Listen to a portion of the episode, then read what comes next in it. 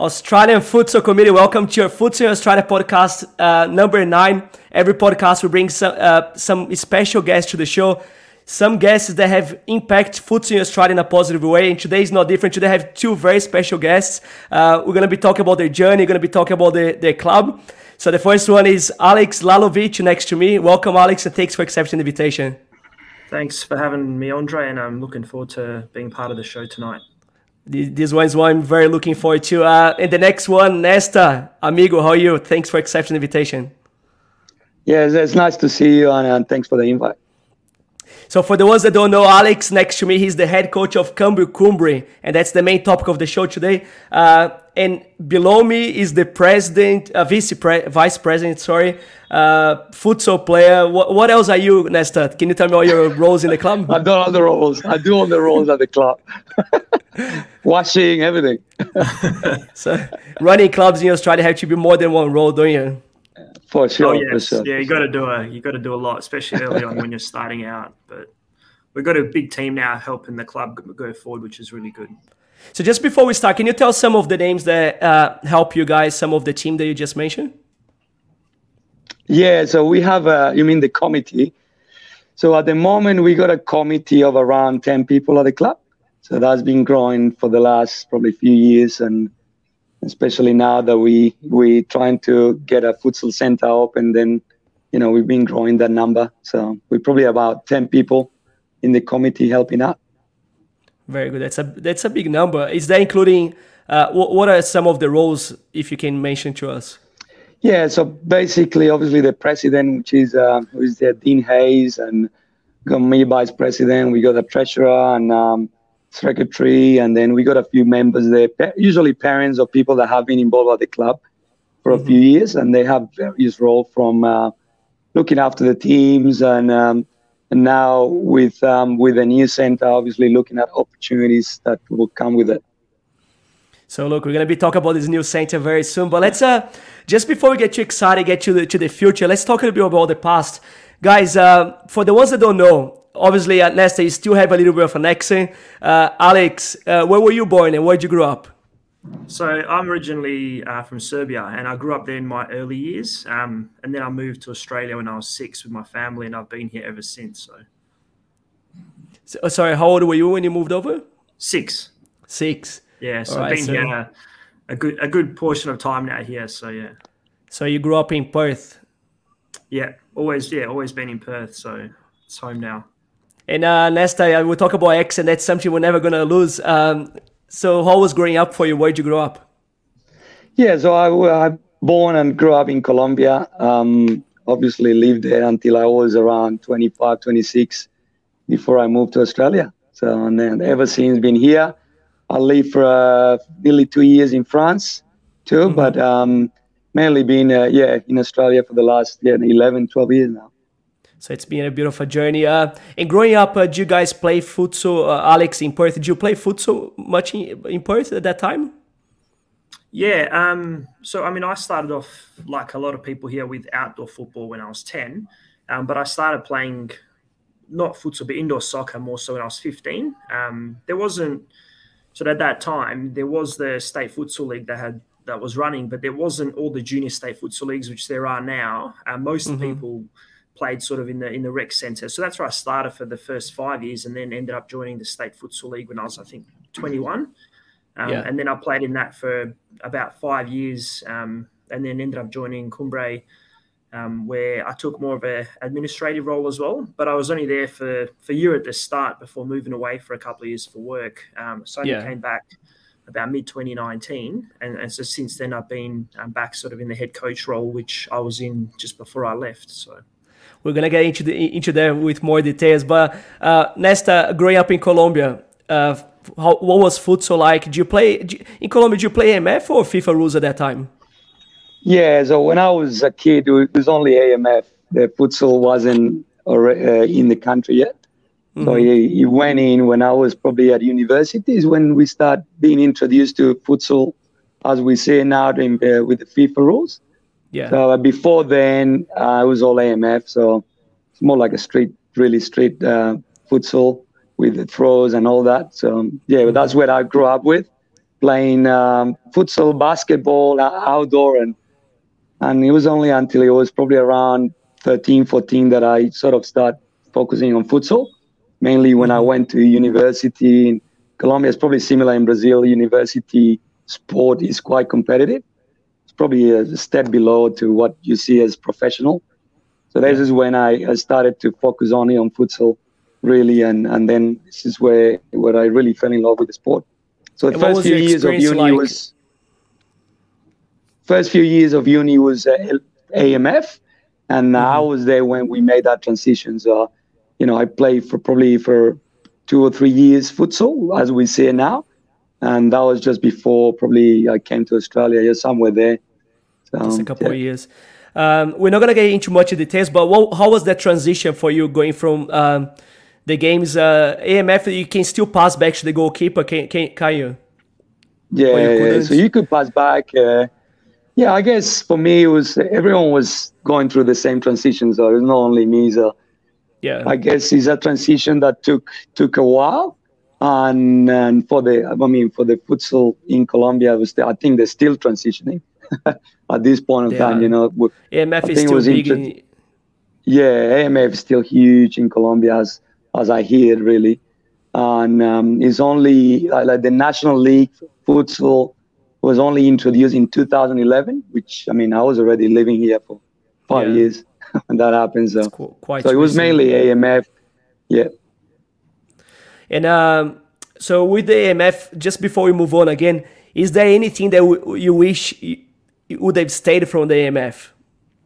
Perhaps uh, the corner throw-ins or sideball throw-ins, or do you? Is there anything you miss from that game? The court maybe being a little bit smaller. Not really. We, we were playing on a big court. I mean, the big tournaments were always on a big court. It's only like mm-hmm. on the streets that you play on a sort of basketball-sized court. But anything that was sort of official was always on the on the on a big court on a 40 by 20 so the size yeah. wasn't really a big change, and uh, really it was not a big change. And the throws and corners and things like that, yeah, obviously a bit different, but I don't think that was a big factor in the yeah in the change. Really, it was more more more than the fact that people were just used to playing AMF. So you know, if you just play that all the time, then you just get used to it.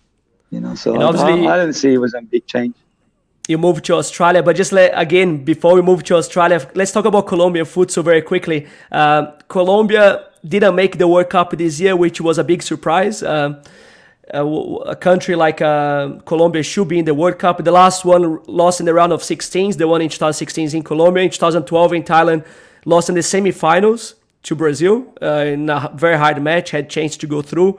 Uh, how do you see Colombia right now?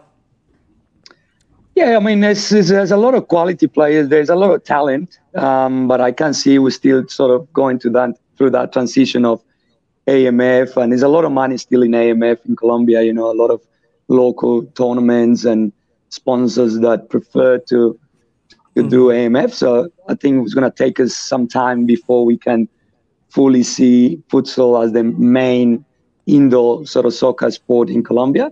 And obviously, players, you know, we need players to play futsal consistently. I went there in 2015 and I could see firsthand that there's a lot of AMF still in, you know, so obviously you lose a lot of talent, not lose, but you have a lot of talented players that, Correct. that choose to play AMF. And obviously you can see that, that, that reflects on the, the national teams and all that. So, and in AMF, you, it's, you guys are big power, uh, power, power nation AMF. The last three World Cups you won too. So yeah, yeah no, no wonder there's so many yeah, supporters so for the country. Exactly, it's in the culture. It's in the culture. If you go to the small cities or in the in the suburbs, it's, it's AMF. Like a lot of people from from outside don't even know that futsal exists as a sport with you know with mm-hmm. all the all the rules that make it international sport. So I think the culture needs to change over time, and then you know, and then I guess the sport will will take off there. For sure. And uh, Nesta, what made you move to Australia, if you don't mind me asking? So yeah, I was so after I was, uh, you know, I started uh, studying uh, music and sound engineering. That's what I chose to study when I finished high school. That's when I sort of started playing futsal or AMF and sort of be, I was playing the two sports really different days. So um, and then I wanted to take futsal more seriously, and I got to play for a for a club that was it's called Saeta. It's one of the sort of big clubs in in Bogota, and I was um, I stopped university for a couple of years just to focus on futsal. I played there with um, some good players, Angellott Caro, who is now the captain of the national team. So I, so I yeah. played with him. I, he was uh, we probably grew up together playing along the same ages. He was a bit younger than me. But we played in the same club. And we had uh, the fortune to have a coach like Zego, Brazilian coach. He was brought in to, to coach the, the club. And I was there for a couple of years, but there was never really a pathway for for me or for the sport to go anywhere really. So more than just playing locally. So I was always sort of going back to study and going back to futsal, but then I wasn't enjoying either. So I, I decided to stop and take a break and travel. And this is where I, I came to Australia with a friend of mine who who had uh, um, already organized a trip to Australia. My best mate, they said, "Oh, let's go and spend six months there." I said, Let, "Let's do it." We came to Australia as a refresher, and then I'm still here, twelve years later. yeah, it's um, yeah, it brings back memories, doesn't it? Um, yeah. Alex, uh, is uh, not having a pathway something that uh, affect your futsal growing up as well? Um, I think it has had an impact, and I think more so just looking at um, at it from a, a standpoint of, of, our club and our, and the players that we've had. Um, so obviously, we had a, a few really good years from you know start of like 2011 to like 2016, and a lot of those players really achieved most of what there is to achieve at a club level here in Australia, and there wasn't really anything more to go by.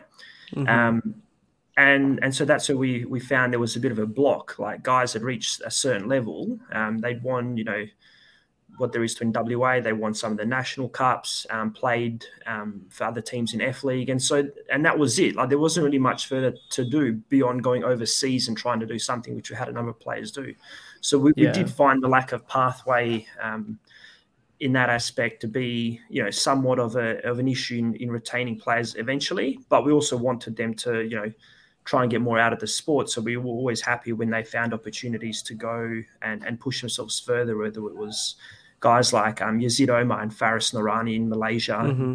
Yazid's still there. And, you know, we had Salman um, Al Ahmadi, who ended up going to uh, Kuwait um, and playing in the league there when he went back home under one of the former Spanish national team coaches. So there was those opportunities, but we found that yeah, we did get to a point here where we just we needed the next step, but it wasn't there in place in terms of the sport and what we could offer. So, and that's yeah, something we pa- want obviously to change. So.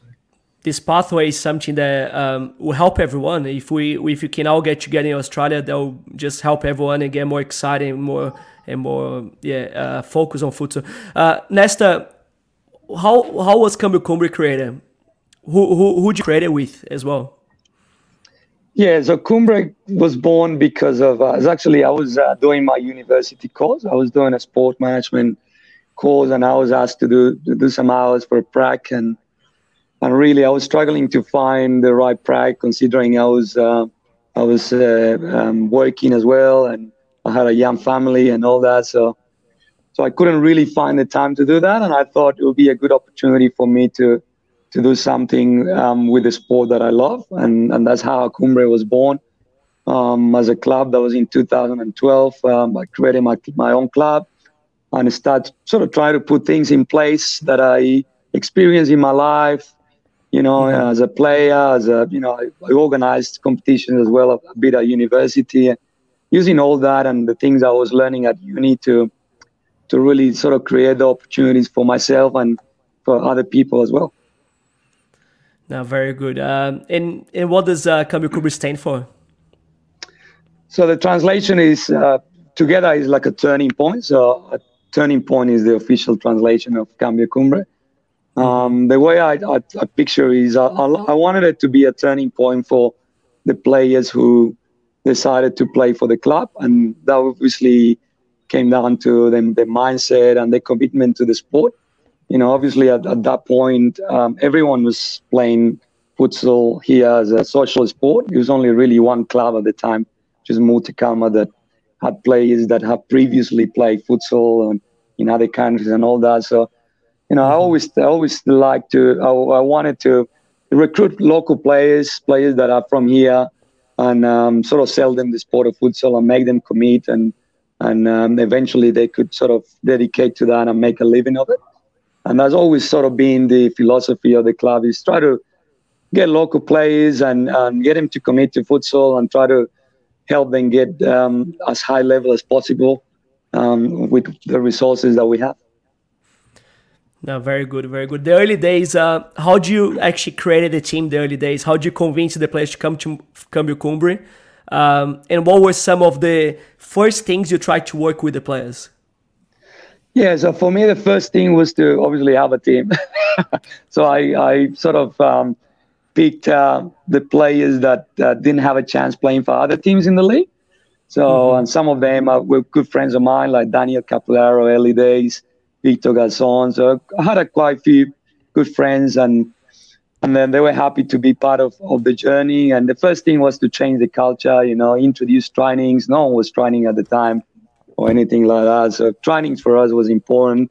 Have a, a more serious sort of approach to the sport, commit to it and make it a primary sport because obviously there's a lot of players playing outdoor and other things. So for me, it was uh, important that at the early stage that we establish the right culture and um, the players could understand that opportunities will come only if they commit to the sport. And this is how we, sort of early days, we, we set up the culture, and it, it was um, it just grew from there. And it, it, we very quickly growing numbers. Within a year, we had a draft team, you know, which means we had probably around 15, 20 players, and they all committed to the sport. Obviously, different levels. A lot of them very, very raw, but but at least they were committed. And then, you know, from there, within two or three years, we had a women's team and and a junior academy, which obviously for a, you know, for a small city like Perth is um, sort of remarkable to be able to to create so much change in the environment. With, I mean, we saw we saw little that we had at the start. So. Yeah, I was um, I was actually very lucky that I followed your journey since the start because you guys came, I think, to play the Series Futsal Australia in 2012 with muita calma. The following year, you started Câmbio Cumbre or something like that. Uh, and I remember follow, watching the steps as in starting really the basics, and you you kept improving the team. Every time you came, you kept on getting better, better. And we used to chat. Uh, you used to come to me and say, uh, "All right, we will work on this. The next step will be this." And then uh, when I saw you next time, the next step was done. It was very good to watch your progress. But on the court, you said that the players were very raw. How was that process of getting players that never played futsal? I know it's a bit of a hard question, but what do you work with with the players on the court? The early days, the first steps. I mean, the, what was a little bit of yeah. the process like?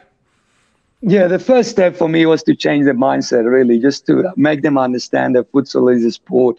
It's a different sport to outdoor or to indoor soccer, where they play in rec centers and all that. And if if they, if they wanted to take the next step, they had to commit to it. You know, they had mm-hmm. to uh, learn new things and they had to commit to learn and make mistakes and you know try to progress like that. So I, I really just focus on the mindset for the first year. So yeah, I'll introduce you know, the technique and a few basic systems of play and learn how to defend and things like that. But for me, it was mainly about changing their mindset, and uh, and and, and then I think it worked well. And, and you know, we're still we're still having sort of a similar approach to that. You know, it's it's just we need that commitment from the players. We need them to understand that this is a unique sport, a different sport, and even the players that we still have players that play outdoor at, at our club, but they see futsal as a, as a separate sport and they value and they and they uh, they um, understand that they have to commit to the things that futsal bring. And and of course then we try to improve the things that we have to improve technically use the weak foot. I, have always been a big fan of using the weak foot mm-hmm. in the players and you know learn to play off the ball and defend and all that that all that's all, always been also part of it but for me the mindset and change the culture has been a big thing so that's always the, the main thing for us, just the the culture have, and the approach yeah, the players have. You have managed to set a good coach in the club, Alex. Uh, when was the? Do you remember the first time you played against Câmbio Cumbre? What was? Uh, I know that you, now you're on the side of Câmbio Cumbre. What was like playing against Câmbio Cumbre the, the, on the early days? Um, Yeah, it was always um, a match we look forward to. So I was part of a few other clubs before Cumbre. Um, I started the club called Perth Aquila, uh, which was with some fellow friends that we sort of got together and, and we started the club. We wanted to you know play more competitively, and mm-hmm. You know every time we came up against Cumbre, it was coming up against the you know the toughest team in the league, and we had a lot of really good matches with them, but we they were always very hard games. We always knew that coming into it, we had to firstly defend you know really well because they were so well organized and well structured and moved the ball really well. Um, so they were always difficult matches in that respect, and um, and there was a lot of players of quality that could do damage. So you know we always had to make sure that they were accounted for, and it was just you just had to be prepared to play.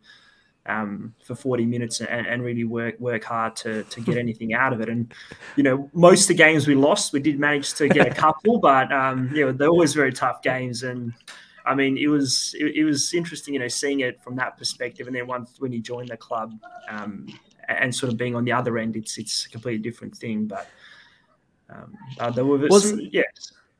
Oh, yeah, was there on, a point when you um, you did you just have you stopped playing futsal or have you just been coaching? Have yeah, I've mainly been, been, I've mainly been coaching, um, sort of mm-hmm. since I joined Cumbre. I played a little bit um, before I left. Um, actually, when I did come back, I was um, I did come back and play a few games, but I injured my knee. I think second or third game back, um, and so then having obviously a bit of time off through injury just allowed me to focus on, on, on coaching again, and so that's sort of the role I've been in for the last two and a bit years since I've been back.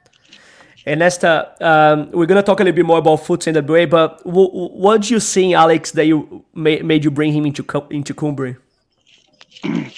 Yeah, so Alex for me is, uh, is, is he's been great, and he's actually a great coach and a great manager. So um, the ability he has to handle players and to, you know, to to sell them the idea of what we have to do, what's best for the team, what's best for the club, is something that I haven't seen very often. So mm-hmm. his managerial skills are outstanding, and of course he's a smart guy, and he's he understands he's new to the sport and he's, he's, he's, he's put a lot of work over the years to learn the sport and educate himself to, you know, to be a better coach. Um, obviously complementing that to his, his great um, personal skills and, and the ability to, to manage people. So. Alex, like many Australian managers, uh, when you work with someone like Nesta that knows so much about the game, is it more about managing the players and learning the game from Nesta? Is that how has been your journey so far? Yeah, definitely. Um, like it's it's so good to be able to learn, you know, from someone who's had so much experience, um, and learn from so many great coaches that he himself has, um, and obviously the knowledge of the game um, that he provides to the players and us. It's something that I always just try and soak in as much as I can. Um, in the early days, however, um, what happened was, well, actually, I joined just as Nesta was leaving for a couple of years. Um, mm. But we had some other great players in the team who were really, really smart that I learned a lot from as well. Um, guys like um, Yoshihiro Sakuragi and Yazid yeah. Omar. So learned a lot from them. But it was really just about trying to just manage um, the team, put the players in the best position, and just make sure everyone has really clear roles and what to do. Um, and then just learn as much as I can, um, you know, from, from everyone. And I think that's something we've done really well over the years. Is it's been a very collaborative effort in terms of learning, and everyone's had different experiences and brought different things to the table. And so we learn with each other. And then I just try and put that all together and, and, and put it in a way that's, you know, very clear and simple for everyone to follow and, and buy mm-hmm. into. And then obviously once, um, sort of once I moved back to Perth, Nest, they just come back, you know, not too recently as well. And that's finally when we got to team up together properly. Um, and so it's been the last couple of years and, just being able to learn and see sort of courtside as well um, firsthand has been you know really really good and just uh, I picked up a lot from it. So. And uh, Nesta and Alex, Futsal in WA, uh, you guys pretty much have been uh, the most successful club in WA. Played 15 tournaments, 15 times the Premiership, won 10 times, uh, and the Championship won five. Sorry, is that is that correct? I just lost it here. Six, six, you, six, six out of the last yeah, six out of the last ten finals. Is that correct? Something like that. Yeah, we've been in ten grand finals, yeah, and we've been yes, correct. So you won the. Yeah. So you won the Premiership ten times and the Championship six times. Yeah. How has your, this journey in WA been? Um, so far. So who who have been some of your rivals there in WA? Lala, you go. You love talking about this kind of thing. well, I think um, obviously a, a, number of those titles were also won sort of before I joined the club, and they, I think the sort of being as someone that was looking from the the outside there, the biggest rivalry in the league was uh, Cumbre and and Brazza, um, Stirling mm-hmm. Brazza Jinga. And a lot of the grand finals were contested with them, and Fremantle were one of the rivals as well. There, there was a couple of grand finals, I think, against them. Yeah. Um, and they were always like, as a neutral, just going down to watch those early grand finals was they were always really good spectacles with a lot of really high quality players. Um, and then sort of since I joined, we've had a few different rivals. Um, initially, when I was there, it was again, it was Stirling was one of them, and, Murdoch Warriors, who were really strong at the time as well. We played mm. them in a grand final.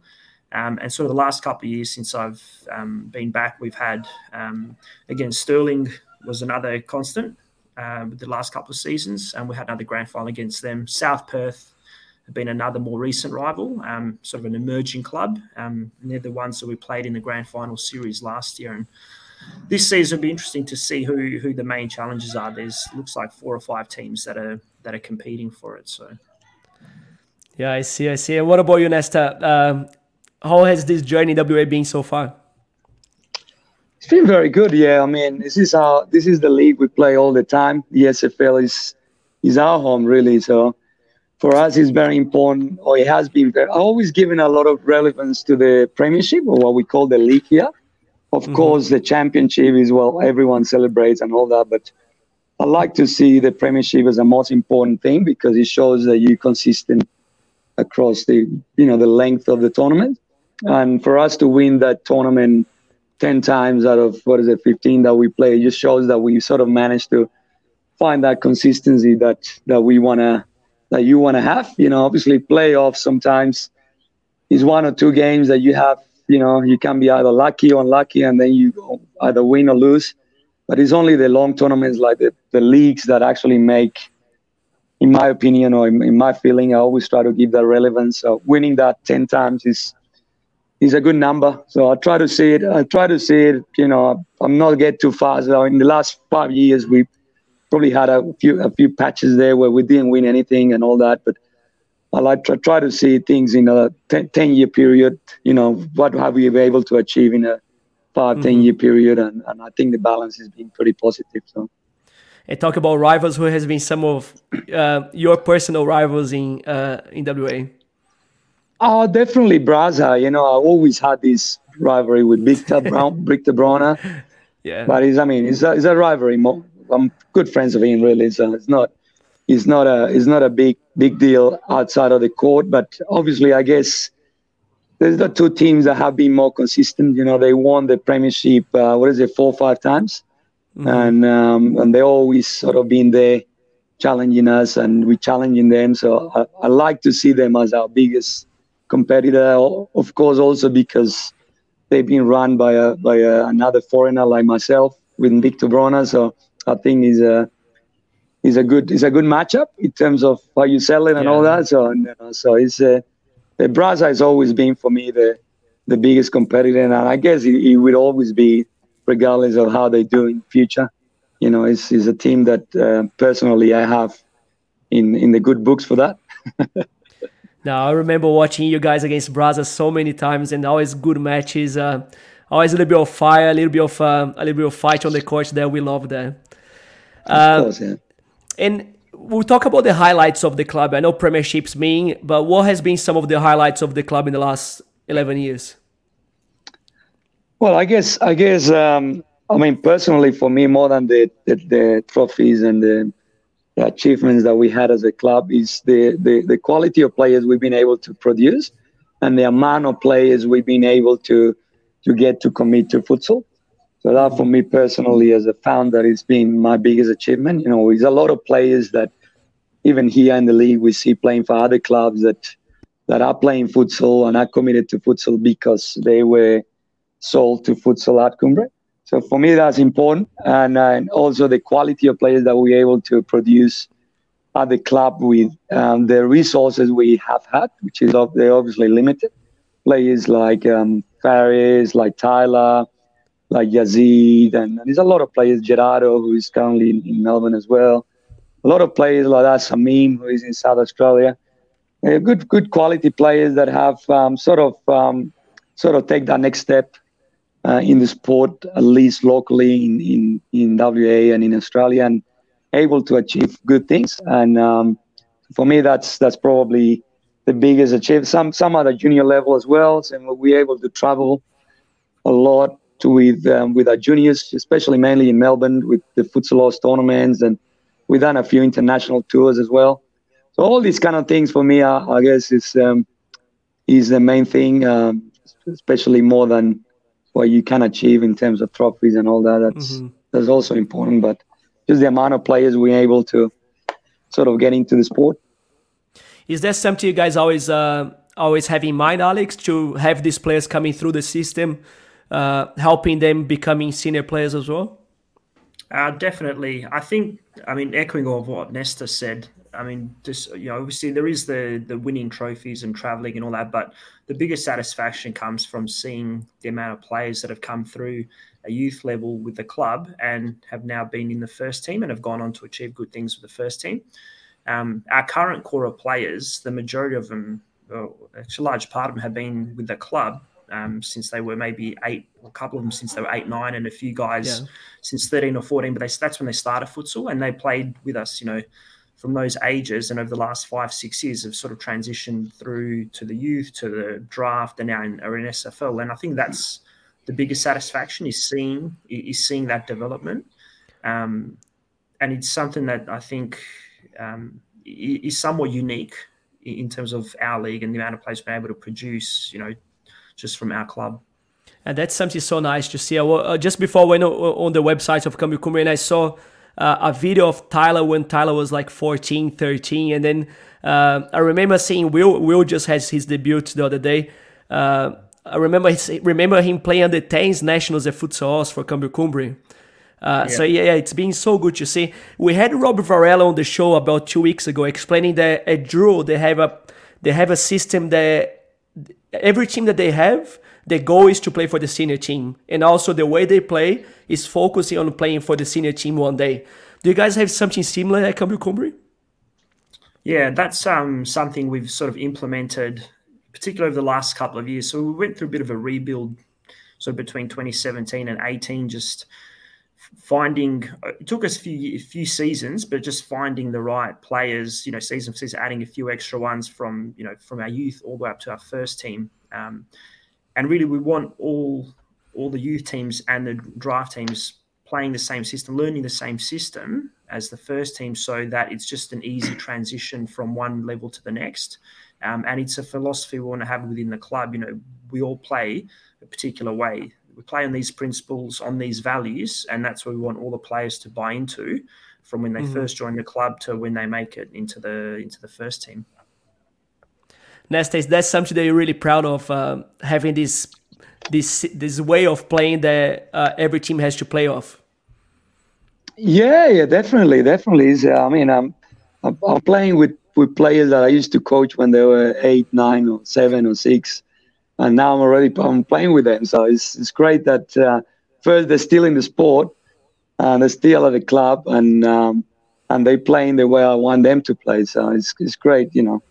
It's a it's a great mm-hmm. satisfaction to see that, but also it's a great commitment for for me and for the club um, to sort of um, replicate replicate that and try to multiply those numbers and make them, you know, not producing 10, 20 players, but 100 or two or 500 players um, per season or per year. So that's that's uh, just another challenge, but that's where we are now.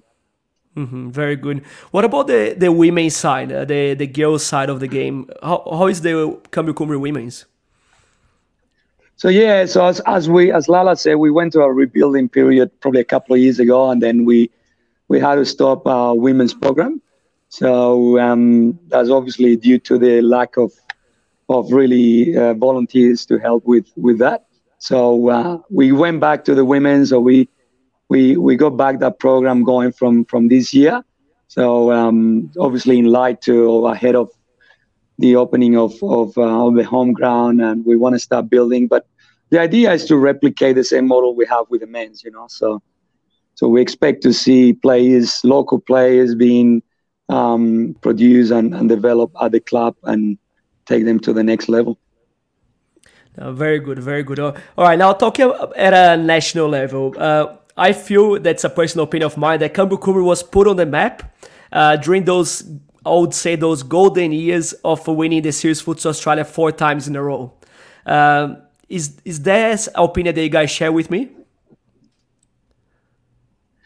Yeah, well, obviously that's um, at the time that was the only tournament we could really play outside of WA. So of course, it, you know, we, it was a very competitive tournament. It was uh, all the best players in Australia were there. So for us, we early on set it up as our challenge outside of Perth, you know, and and we went there a few times and we didn't win it, and but that was a challenge. So uh, eventually, we ended up winning it and doing well. And, and I think, of course, that was a stepping stone for us at a national level. And from there, you know, our players were seen and other opportunities came out. Some of them went to play F League. and some of them went to play overseas. In the case of, of Yazid and Faris and Salman um, playing in um, in, his, his, in Kuwait and all these kind of things. Obviously, um, we're helped by our performances in Serious Futsal. So Serious Futsal has been a, a very important tournament for for for, uh, for, for, for a club. What about you, Alex? Uh, remember you coming to Câmbio? Uh, to I, I, think you came as a, fi- a filling coach or something for the first time, wasn't it? Yeah. So the first trip, I mean, it all none of it really went to plan initially. I mean, we that that tournament was just only a couple of months after I joined the club, and and Nesta just sort of moved back to to France, and so we were sort of in this um, in this period where we, we still had you know a good team together, and they had just won the their first SFA Cup, um, and we were going ahead to to the second, and I sort of went as one of the the players, um, and we had we had a pretty unorganized start in our first game. We we, we blew a three one lead, um, and we just yeah, we, we, the organisation wasn't quite there, and we, we, sort of identified that pretty quick. So that night, um, I had a chat to the team. I said, "Look, you know, obviously one of the issues is we just we don't have the organisation at the moment. We need that for this tournament. So I'll, if we guys, you know, if we want to buy in, I'll I'll manage the team." We'll just make sure that everyone's got their clear roles. We've got the, you know, we've got a good team. We just need to make sure it works together. And everyone was like, "Great, you know, that's what we need." Um, and so next the next day we obviously played against you guys, Pascoe, Pascoval. Um, it was a very tough game. We, we went down two one, um, but that was sort of our turning point, and then we ended up winning the next three group games, qualified for semi-finals, and then by then we got on a roll and we beat South Brisbane in the semi-final, and then um, Vic Vipers in the final. And by that stage, I mean, we just everything was clicking. But yeah, it didn't start off very well, and we didn't certainly have those plans at the beginning. So I sort of got into that managerial role almost by um, almost by accident initially. Mm-hmm. So, but it worked out well for us. And then we sort of stuck with it when we came back to Perth. I stayed in that role, and we had a really good 2016 where, yeah, we ended up winning another SFA later that year, the one that was in Perth. So.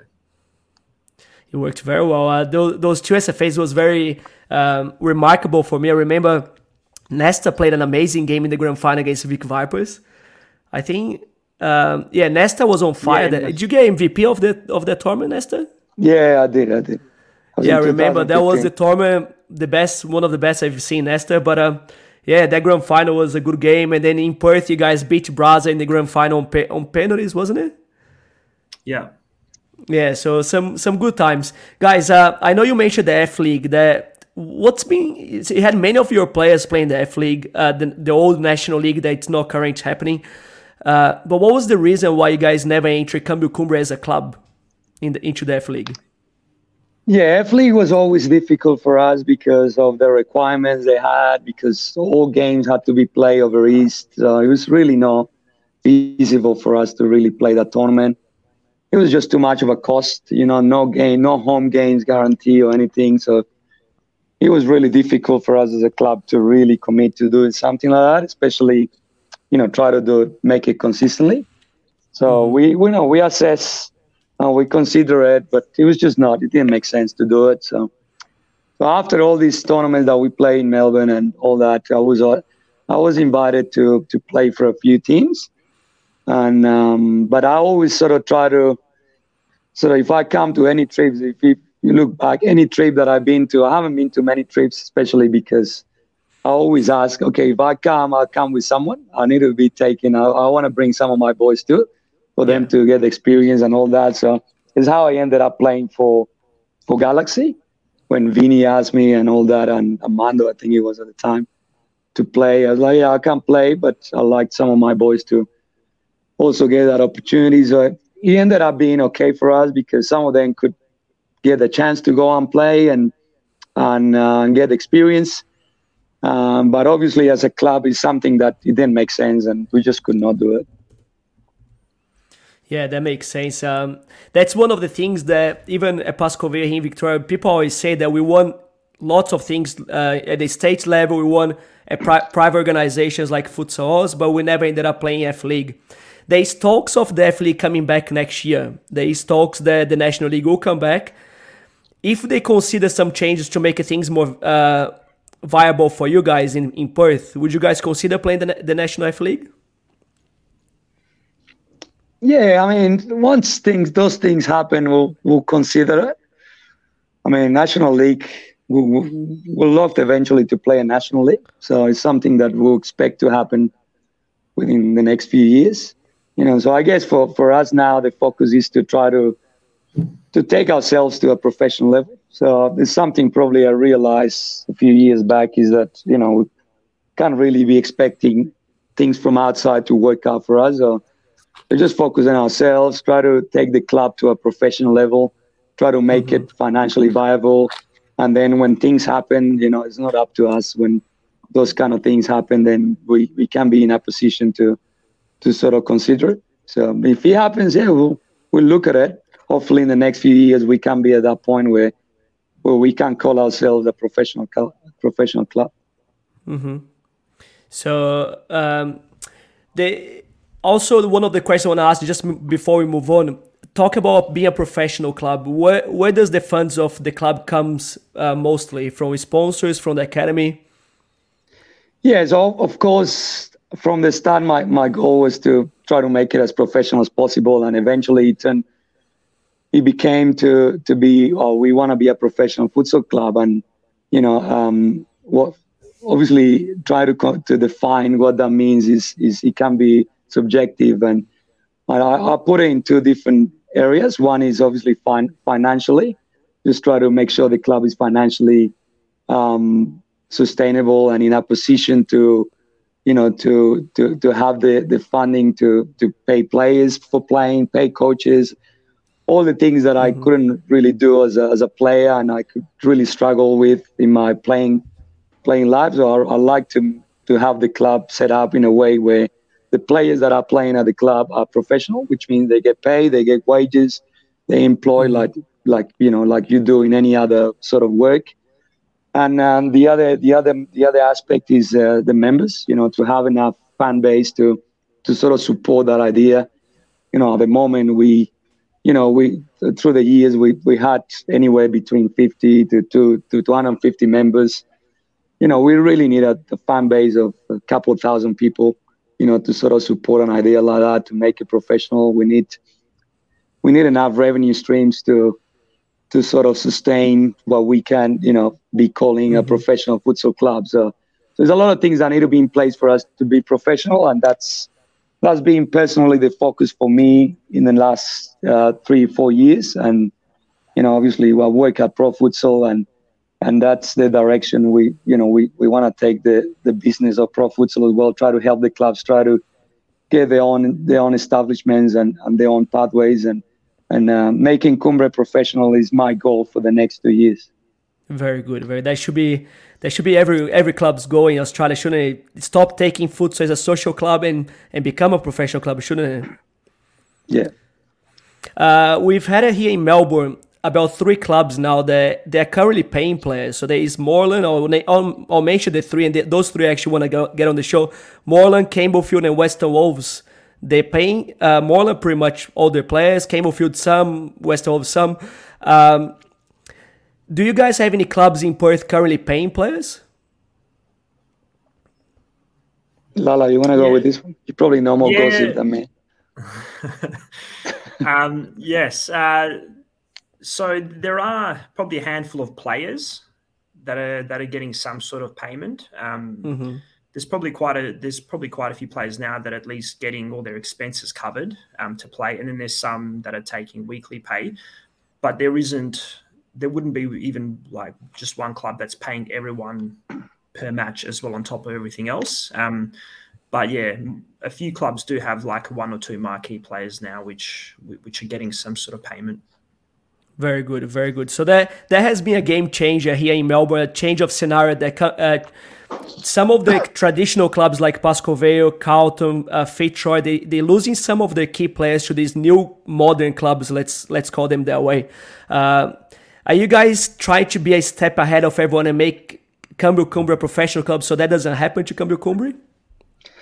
I mean, really, for me, it's more about providing the opportunities to players to to make a living of futsal. You know, I've been in that position when I'm paid a game or kind of thing like that, and really, you can build a life around uh, conditions like that, um, yeah. employment-wise. You know, so so I guess for me, is uh, um, it's great. I mean, we, we, sometimes we cover the cost of playing for players, and there's some players here that are getting paid to play whether it is a couple of hundred bucks or things like that. We see that a lot in outdoor here. But really, that's, uh, in my opinion, is not something that you can make a living off or you can sort of build a life yeah. with. You know, I have a family and I still up to this day, I'm still arguing with my wife, you know, why I have to spend so much time with futsal and all that.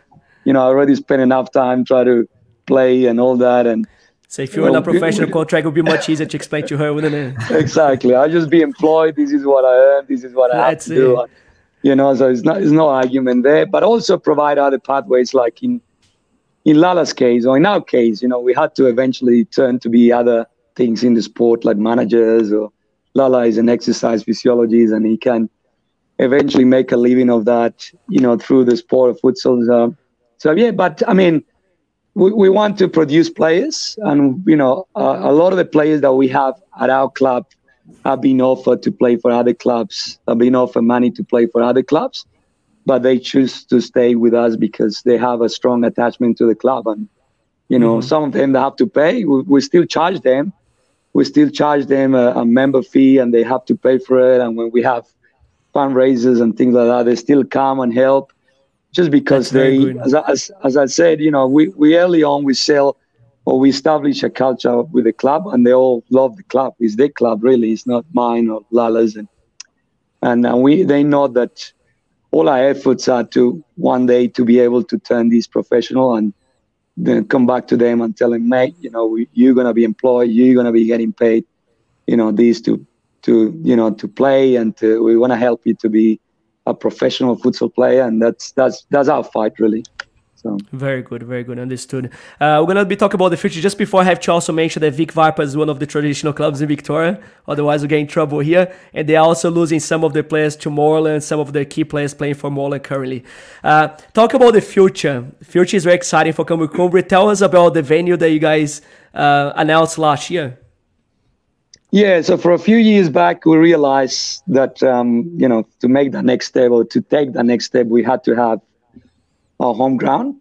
So you know, with a partnership with Pro Futsal, we've been sort of building this idea of having a home ground and try to find the funding and all that, and and with a great committee that we had for the last let's say four four or five years, we sort of built finally this idea of how we could make it work and and in, in the end of last year, we finally signed a, a contract with, um, with Pro Futsal to to um, have a home ground built for this year.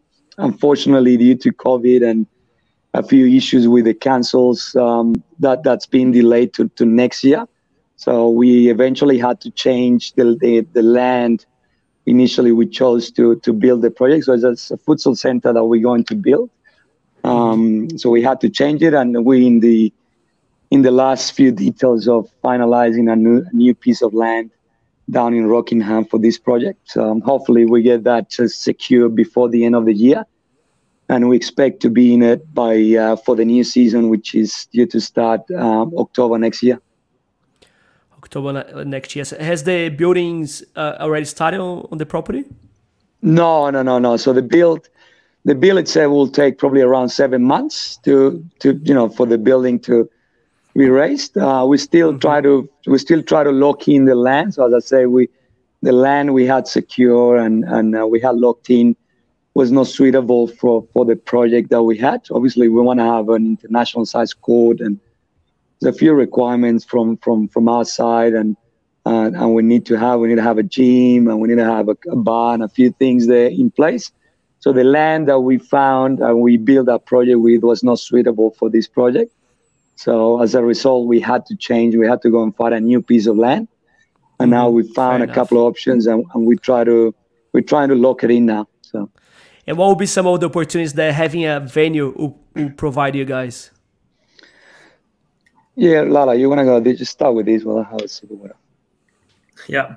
Um, obviously, I mean, there's so many opportunities with it. So, I mean, the first thing when it comes to this, what we really what we really needed from it was it has to have an international court. Um, so obviously, we're going to have that plus another another playing court, um, as well as other amenities like a, a gymnasium, a high performance center. Um, there's going to be uh, consulting spaces as well for health clinics, uh, which we want to integrate with the with the community, but also with the performance side of things. So having exercise physiology, chiropractic, physiotherapy, um, mm-hmm. ma- uh, massage, all those services and and um, accessibilities in one spot, which we'll have, um, along with obviously um, more entertainment type um, setups like the bar, the um, function room, the the cafe. So it's really just about providing everything we can in the one area to make it a really a community hub that's going to attract members from all sorts of walks of life to come in, whether it's for you know fitness programs, uh, futsal, um, you know cafe, restaurant. That's very You're getting me excited. So, I can't wait to go there. Yeah. So it's I mean it's obviously it's an it's going to be an amazing opportunity and it's something that's um, in a way will probably be groundbreaking to an extent in Australian futsal. Um, but from a futsal side, it's obviously going to provide us with the opportunity to really um, allow the you know, allow us to provide the players with a professional environment, and that's one of the keys to getting you know to that professional level is you have to have the environment there as well and the resources. So having you know a locked-in training venue there, which we'll be able to have you know full access to a gym area there where players can do the strength conditioning side, which is something I'm you know involved with a lot with my professional background. Um, Mm-hmm. And that's something we really want to start incorporating, you know, into into our training is more of the strength conditioning. So the guys at the moment do do their own things, and we do teach them and educate them, and obviously they take that on board. Um, but just being able to do that in that environment will be will be very different, um, and it'll just allow us to, you know, to really to, to take things to next level in terms of the training and development by having that venue where we can we mm-hmm. can provide all that to the players and to the community. Very good. And um, what what will be some of the service? Uh, what I mean is, uh, you're gonna have academy for the club. You're gonna have you, you're gonna run uh, leagues there as well, or no? Yeah, so we'll have obviously we'll have uh, social leagues and things like that to obviously maximize revenue and try to mm-hmm. get different different sources of revenue. Uh, obviously, juniors is a big thing for us. Um, and the reason why we put in all these kind of services, the gym and and the health services, is to provide a better service for sorry, better service for the juniors, and improve our, our, our player preparation. So at this point of time, you know, the coaches have been me. I'm not really a, a qualified professional futsal coach, and I had experience and I play and all that, and I try to mm-hmm. pass my knowledge in in the sport as much as I can, as well as Lala. You know, try to do that remotely with the players to be more mindful of of the bodies and. Uh, but we want to take it to the next level. You know, we want players at a junior level to be able to grow, to grow uh, in the sport not only from the futsal side of it, but also from the sort of fitness side of it. Grow at a at a at a fitness level of a professional professional level and um, all those all, all, those things are the things we want to put in place. Eventually, you know, we like to bring a, a, much better coach than one we are to to focus on the education of, of our junior players and and uh, and take them to a to the higher level as possible. You know, we want to be able to produce players uh, at our venue, or in our home ground in Rockingham, to try to have mm-hmm. the players, especially the local players that we're going to have the players from Rockingham and from Perth given the opportunity to strive to be a high level player, you know. So and that's what we aim to do. Uh, very good. Uh, we're all hoping that it's successful and uh, all the clubs can, let's say, copy you guys if it is successful, so they can do the same as you and futsal can grow in Australia. Uh, guys, what's uh, what's the future like for Câmbio Cumbre? What's what's uh, what are you guys up for next year? I know you have the you had the FCC, the first one, Australian Futsal Championships, which Gold Coast Force won in the mains, and and who won in the women's? If you can remind me. Uh, Inner West, I think. Inner West, correct. Inner West won the women's. Uh, what do you guys have planned for 2022? Yeah, well, from the obviously the futsal side of things, um, we've got there is an AFCC coming up in early February, which we have qualified for. So we just obviously there's a few logistical issues around that with all the border restrictions at the moment. Yeah, so hopefully work opens, around yeah. that. Um, for WA, I mean, we're still closed off to the rest of the rest of the country. Um, we, we, might have it open by then, so it's really touch and go. Um, but obviously, that's you know something that if we do get the opportunity to be able to go to that, obviously we start preparing straight away. And there is another AFCC, I think, coming up later in the year, which we've also qualified for. Um, mm-hmm. So there's yeah those two big tournaments, but obviously also for us um, the second half of the SFL season from from January after Christmas break all the way to playoffs. So that will be a big focus on making sure we we try and win the league again and the playoffs again. You guys um, currently then, sitting second, are you? Yeah, so now that we've played our game in hand, we've we're equal. We're equal top. Equal I think we we're a couple, couple of goals behind on goal difference. So um, after seven games, but yeah, plenty more games to go for us, and yeah, hopefully we're just starting to build up steam now. No, very good, very exciting. Um, hopefully, I get to see you guys here. In, uh, it's gonna be in Melbourne, the one FCC in, in February. Uh, I think my club Fitzroy will be playing, so uh, hopefully I get to play against Cumbre one more time. Just before we go to the rapid fire, I, I want to share uh, because I'm proud to say that I've never lost to Câmbio Cumbre. I want to say on the show here that we've had some amazing battles and I've never lost. So I want to share here. So hopefully one day when you win, you can share with me that now you have lost. Okay. Um, guys, it's been an absolute pleasure talking to you guys. I'm a fan of the work you guys do with Câmbio Cumbre. Uh, if you have anything else to share with us, now's the, now's the time. Otherwise, we're going to play a little game that we always play. Nesta, Alex, anything else to share, or that's all? Oh, that's it for me. Yeah, no, that's, that's, all, Alex? that's it for me as well. Yeah. Perfect, perfect. All right, so the, the game we always play is called Rapid Fire Questions. I have 40 seconds to answer as many questions as you can. Uh, just so you know that the top of the table is 11 points. It's been 11 for a while. No one can break the 11 point mark. Uh, Vinicius Leite, Jordan Guerrero, Peter Parthimos, Elder Abrams, and Alex Novatsis all on 11 points. Um, yeah, so no one can break the 11 point mark. Hopefully, it's going to be one of you guys. uh, who would like to go first? Uh, let oh, you go first, fella. You go, you go, man. All right. You close right, so to Andre in the screen. So let me just get it ready here. All right, so let's start in three seconds. Alex, you ready? Yep. All right, so three, two, one. Favorite futsal club in the world? Easy, Cumbre. Tell us a nickname you have. Lala. Greatest futsal player of all time? Falcao. Best futsal goalkeeper you have ever seen in Australia? Oh, that one's tough. Um, Jabata. Do you prefer summer or winter? Summer. A futsal coach you look up to? Nesta Fonseca. 3 1 or 4 0 system? 4 0. Match reviews at the end of the match or at the next training? Next training. What was your first job? Uh, cinema. I was working in the cinemas. And that's time. So, Alex, uh, you did well. You guys stuck with that question there of the best yeah. goalkeeper. You should have, just so you know, it's personal. There's no one's gonna blame you for the answers. You just should have just answered whatever you could. Uh, you got you got eight answers. I think if you hadn't got stuck, you would have broken the 11 question mark. I know. Nesta, your turn. Let go. All right, let's go. Starting three seconds. Same questions, is it? No, different questions, obviously. Oh my god! different. you're, you're writing down the answers, were you? Uh, Colombia style, huh? All right, let's go. uh, three, two, one. Greatest Colombian futsal player of all time. Angellott Caro. Best futsal player have ever played against or with. Uh, Falcao. Favorite jersey number. Uh, number nine. Best Colombian city for a holiday des- destination. Cartagena. Would you rather defend against Ferrão or Ricardinho? Rick uh.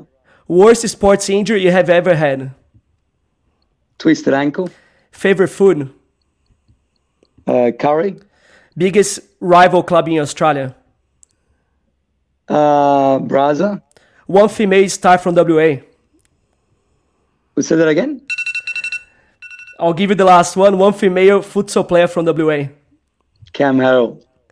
Perfect. So that was nice. Nine points. I say that eleven is really hard to break. And I know I don't know how those guys go to eleven. And it was me. I was I was asking the question. So we can't even blame uh, me taking for too long.